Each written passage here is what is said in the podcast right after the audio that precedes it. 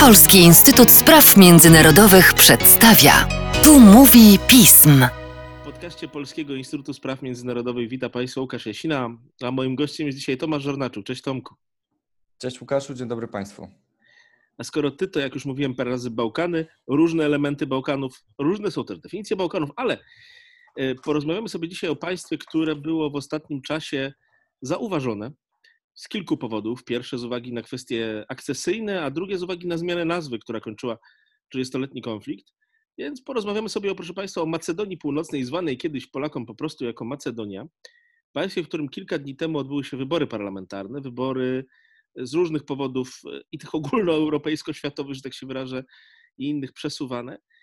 O tych wyborach chciałem sobie z Tobą porozmawiać, ale najpierw taka krótka prośba o to, abyś dokładnie wytłumaczył, jaki był kontekst wyborów parlamentarnych w Macedonii Północnej, jak układa się tamtejszy system partyjny, system władzy, kto w Macedonii rozdaje karty i kto do tych wyborów tak naprawdę przystępował. No dobrze, więc w Macedonii w zasadzie od ogłoszenia niepodległości na początku lat 90. mamy takie, takie dwie główne e, siły polityczne. Jedna nazywana w skrócie Wymry O, Dypymyny E, to jest taki skrót od długiej nazwy Wewnętrzna Macedońska Organizacja Rewolucyjna, Demokratyczna Partia Macedońskiej Jedności Narodowej. Ta nazwa jest długa, bo jej historia sięga jeszcze e, czasów e, końca wieku XIX, walk wyzwoleńczych e, z Turkami. Aż tak daleko może do historii nie sięgajmy, ale to jest ta partia o takim profilu narodowo-konserwatywnym. I druga partia, Socjaldemokratyczny Związek Macedonii, jak sama nazwa wskazuje, bardziej lewicowy czy centrowo-lewicowy SDSM w skrócie. I te dwie partie do tego stopnia dominują scenę polityczną w Macedonii, że żaden rząd nie był niewspółtworzony przez którąś z tych partii. Innymi słowy, jedna albo druga z tych dwóch partii przez ostatnie 30 lat zawsze była główną partią w rządzie, a nigdy te partie nie rządziły e, razem. Natomiast jeśli chodzi o, i to są takie dwie największe e, partie, oczywiście e, w różnych latach są też różne mniejsze partie, a są też partie albańskie, bo pamiętajmy, że spora część mieszkańców, nie było dawno spisu powszechnego, więc nie wiemy dokładnie ile, ale gdzieś pewnie między 25 a 30, może 33% mieszkańców Macedonii, już dzisiaj Macedonii Północnej to są Albańczycy i oni również mają swoje przedstawicielstwa polityczne, ba, oni mają partie, które od 20 lat zawsze też współtworzył rząd, któraś z partii albańskich. Przeważnie jest to taka partia Demokratyczny Związek na Rzecz Integracji DUI. O partiach, jakie poza tym weszły do parlamentu, powiem za chwilę. Natomiast jeżeli chodzi o ten kontekst właśnie, no to kontekst był taki, że w październiku Francja zablokowała wyznaczenie daty rozpoczęcia negocjacji akcesyjnych y, Unii Europejskiej z Macedonią Północną i Albanią. A ponieważ w zasadzie na rzecz rozpoczęcia mm, tych negocjacji akcesyjnych y, macedoński rząd podjął tak drastyczne kroki jak zmiana nazwy państwa, no to to musiało oznaczać koniec rządu e, właśnie w tym kraju.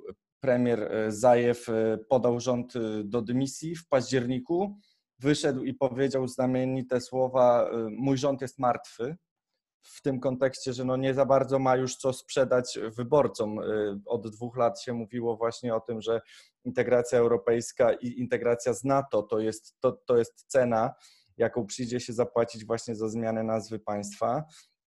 A tutaj nic z tego nie wyszło przez, przez Francję, więc y, co robi premier? Premier y, podaje rząd do dymisji, ogłasza, że będą przedterminowe wybory.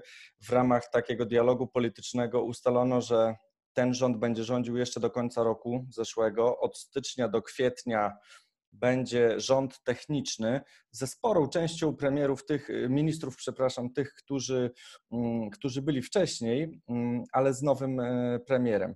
I 12 kwietnia, po tym takim przejściowym okresie, będą wybory, na podstawie których wyłoni się e, nowy rząd. Więc te wybory były przedterminowe ponieważ ich konstytucyjny czy ich taki czteroletnia kadencja parlamentu kończyła się e, pod koniec e, obecnego roku. Natomiast, no, jak wiemy, wszyscy 12 kwietnia, czy w tym czasie wiosennym, wybory w Europie się nie odbywały, nie tylko w Europie, na świecie też się raczej nie odbywały.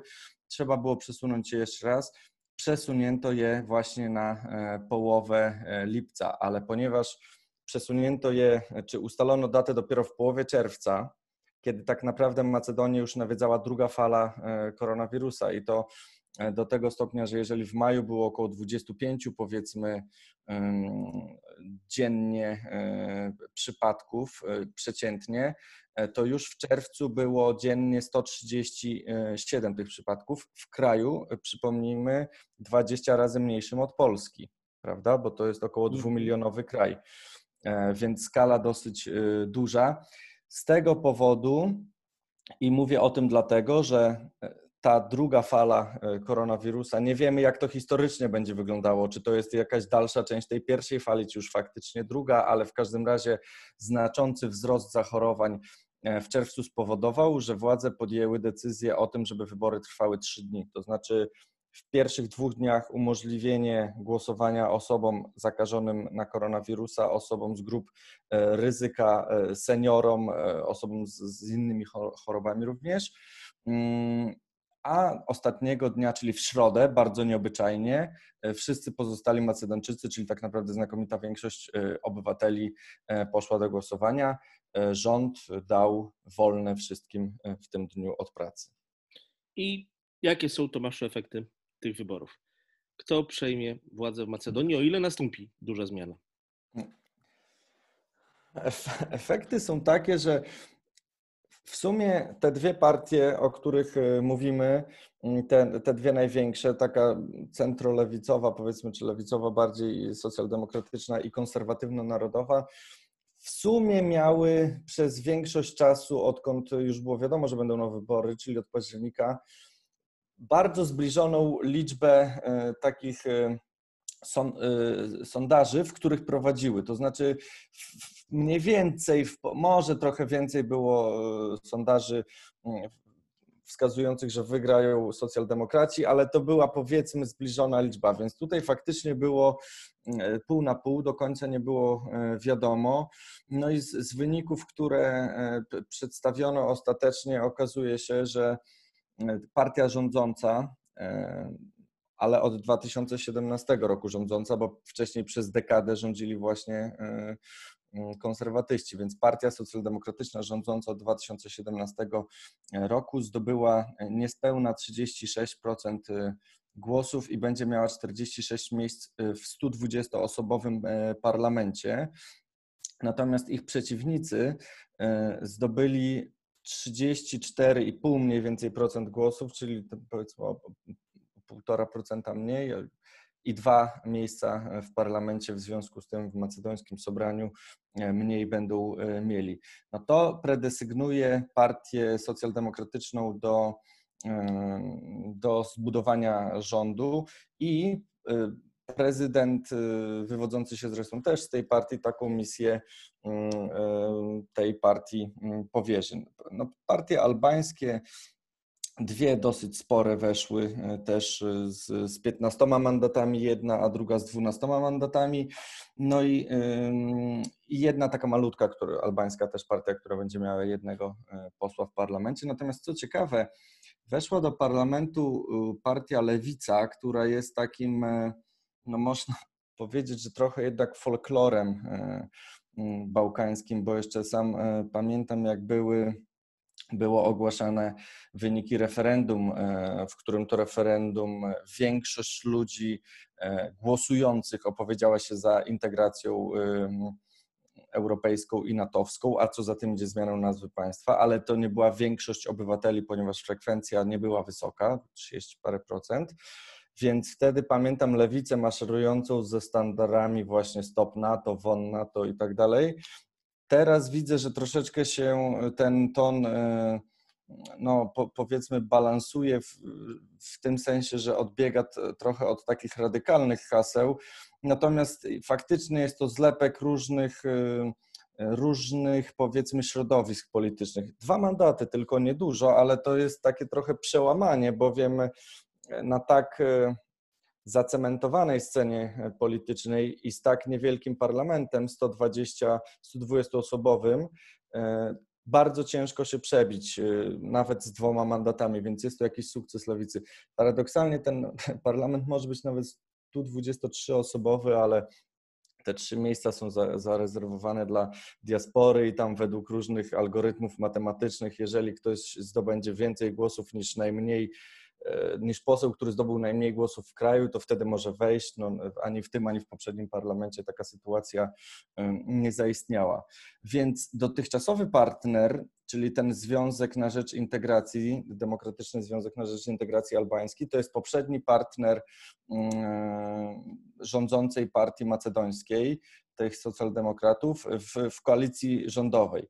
No i oni zdobyli 15 mandatów, więc 46 plus 15 to jest 61. W 120-osobowym parlamencie można powiedzieć, jak znalazł, bo jest większość. Natomiast tutaj problem polega na tym, że w tę koalicję, która, e, która była z socjaldemokratami, została włączona taka malutka partia albańska BESA, i partnerzy albańscy z DUI obrazili się na socjaldemokratów. Powiedzieli, że nie bardzo widzą powód, dla którego mieliby włączać jakieś inne albańskie partie do, mm, do, do koalicji e, przedwyborczej, prawda? Czyli tej koalicji, z którą e, listy, z którą szli socjaldemokraci na wybory. No i troszeczkę tak zagrali chyba być może pod wyborców, mówiąc, że mm, skoro tak, to my będziemy rządzić z kimkolwiek, kto da nam tekę ministra. To znaczy DUI to jest taka partia, która była chyba od 20 lat, kiedy powstała, była we wszystkich rządach macedońskich poza jednym. Znaczy potrafi się, do, jest bardzo obrotowa, potrafi się dogadać, więc oni zasygnalizowali, że czy wygrają socjaldemokraci, czy konserwatyści, my chętnie ich poprzemy, ba, nawet jeśli nie wygrają, to my ich poprzemy, jeżeli będzie wystarczająca ilość y, mandatów do zbudowania rządu, ale my chcemy premiera. No i, no i niestety wyszło tak, że y, właśnie gdyby ta partia nie chciała y, zrezygnować z tego postulatu, to znaczy upierałaby się przy tym, no to zwycięska partia ma możliwość zbudowania koalicji z pozostałymi małymi partiami, w tym też albańska, bo one jak raz wszystkie trzy mają również 15 e, e, mandatów. No to troszkę osłabia tych Albańczyków takich rządowych, powiedzmy, którzy z tej partii rządowej i prawdopodobnie zrezygnują z tego postulatu mm, posiadania premiera. Być może zachowają przewodniczącego Sobrania, tak? takiego marszałka ichniejszego Sejmu, jedno, y, jednoizbowego parlamentu zresztą, mm, którym obecnie jest właśnie Albańczyk z tej, y, z tej partii. Być może tutaj trzeba będzie jakoś sprzedać to wyborcom, że no nie udało się z premierem, ale ciągle mamy y, marszałka. Więc to jest taki najbardziej prawdopodobny scenariusz powyborczy, że z jednej strony w rządzie będzie ta Sydy-Symy, demokratyczna, socjaldemokratyczna partia i e, Albańczycy z DUI, a z drugiej strony Wymry O jako bardzo duża opozycja i kilka mniejszych partii opozycyjnych, e, w tym Lewica i partie albańskie. Ostatnie dwie, trzy minutki, mm, Tomku, z takim prostym pytaniem do Ciebie. Jakie wyzwania? Kilka najważniejszych wyznań, które stoją przed rządem Macedonii Północnej. Nasi słuchacze wiedzą przecież tak naprawdę tylko o kwestiach unijnych, może trochę o kwestiach relacji z Grecją. Co będzie takim najważniejszym tematem, który przed tym rządem stanie? Mhm. Relacje z Grecją e, na całe szczęście są uregulowane o tyle, że e, no, jeżeli spełni się ten scenariusz, o którym mówiłem i socjaldemokraci będą rządzić, to relacje z Grecją, dobre relacje sąsiedzkie z Grecją są niezagrożone. Mogłyby być zagrożone, gdyby wygrała partia O, bowiem e, politycy tego stronnictwa wskazywali, że oni e, no, jakby będą chcieli renegocjować, a niektórzy nawet mówili o unieważnieniu porozumienia z Prespy, żeby nie wchodzić już w szczegóły, to jest to porozumienie, na podstawie którego Macedonia zmieniła nazwę państwa z Republiki Macedonii Konstytucyjnej albo z byłej Jugosłowiańskiej Republiki Macedonii, tak jak ją uznawało ONZ, na Republikę Macedonii e, Północnej. I dzięki temu Grecja odblokowała mm, e, drogę do integracji euroatlantyckiej. Zresztą e, bardzo szybko Macedonia z tego skorzystała, bo już jest w NATO od, od marca, jak wiemy. Więc tutaj te relacje bym powiedział, że są niezagrożone. Zdrowie publiczne to będzie bardzo ważne wyzwanie dla rządu na pewno, bowiem, no tak jak mówiłem, tam już tam do 200 dochodziła dzienna liczba e, w lipcu mm, za, za, zakażeń e, koronawirusem. Do 200 to porównywalna trochę do Polski, a przypomnijmy dzienna liczba, przypomnijmy, mówimy o kraju 20 razy mniejszym. To będzie wyzwanie. No, na pewno wyzwaniem e, będzie również odbudowa gospodarki to jest trochę taki banał, no ale to wszystkie kraje z tym będą się e, borykały. E, prawie 300 milionów euro z takiego pakietu pomocowego Unii Europejskiej Macedonia e, otrzymała, w sumie ponad 3 miliardy 3300 mniej więcej dla, dla całych Bałkanów. No i w dyspozycji będą też pożyczki Europejskiego Banku Inwestycyjnego. Teraz w, w, na mądrości rządu trzeba będzie polegać w kontekście wdrożenia sprawnego tych, tych pieniędzy w obrót na rzecz y, ożywienia e, gospodarki. A to, wbrew pozorom, nie będzie takie proste, ponieważ jest to kraj, w którym no, i zaufanie do społeczne do instytucji publicznych jest dosyć nadszarpnięte i te instytucje działają powiedzmy sobie różnie. To znaczy one zostały nadszarpnięte tak naprawdę głównie zarządów y, Nikoły Grujewskiego z tej partii konserwatywnej WMRO, który był premierem w latach 2006-2016 sąd czy instytucje państwowe szerzej, bo tam prokuratura była jakby zaangażowana i sąd ostatecznie skazał za nadużycia władzy e, premiera e, w 2018 roku, a ten zbiegł na Węgry zamiast pójść siedzieć do więzienia, czy może dokładniej węgierskie służby i dyplomaci pomogli wywieźć premiera Macedonii, e, wtedy jeszcze Macedonii, teraz już północnej, do Węgier, gdzie uzyskał azyl od, y, no, od instytucji tam y, operujących, ale wiemy, że za tym politycznie mógł stać y, premier Orban, więc odbudowanie tego nadszarpniętego mm, zaufania będzie, będzie niezwykle istotne. I tutaj o ile w ostatnich powiedzmy 3-4 latach faktycznie widać poprawę, jeżeli chodzi na przykład o wolność e, mediów. No Macedonia była na fatalnych miejscach. W 2014 to było 123, w 2016 to było 118 miejsce na, na, na świecie. To ostatni rząd, rok rządów w MRO w tym roku jest na 92, więc tam jest tych dwadzieścia kilka miejsc e, do przodu, ale jeszcze jest praca do zrobienia. Natomiast jeżeli chodzi o korupcję, no to faktycznie tutaj jest ciągle prawie najgorsze miejsce, czy najgorsze, w zależy od roku, e, na całych Bałkanach. Także jest to absolutnie nieprzystający poziom do, e, do europejskich. No i raport OBWE po tych wyborach właśnie z zeszłotygodniowych wskazuje, że no niestety, ale nie wdrożono też większości E, poprzednich rekomendacji, na przykład dotyczących przejrzystego finansowania kampanii, więc, więc tutaj w kwestiach demokratycznych też jest dużo roboty, no i największe zadanie międzynarodowe czy europejskie dla przyszłego rządu, a niestety nie dla tylko przyszłego, ale też kolejnych, bo to będzie trwało długo, to jest integracja, mm, integracja z Unią Europejską. Ostatecznie Francja zgodziła się na rozpoczęcie tych e, negocjacji Unii z Macedonią, e, zgodziła się w marcu tego roku, więc to jest największe zadanie Polski Instytut Spraw Międzynarodowych przedstawia. Tu mówi pism.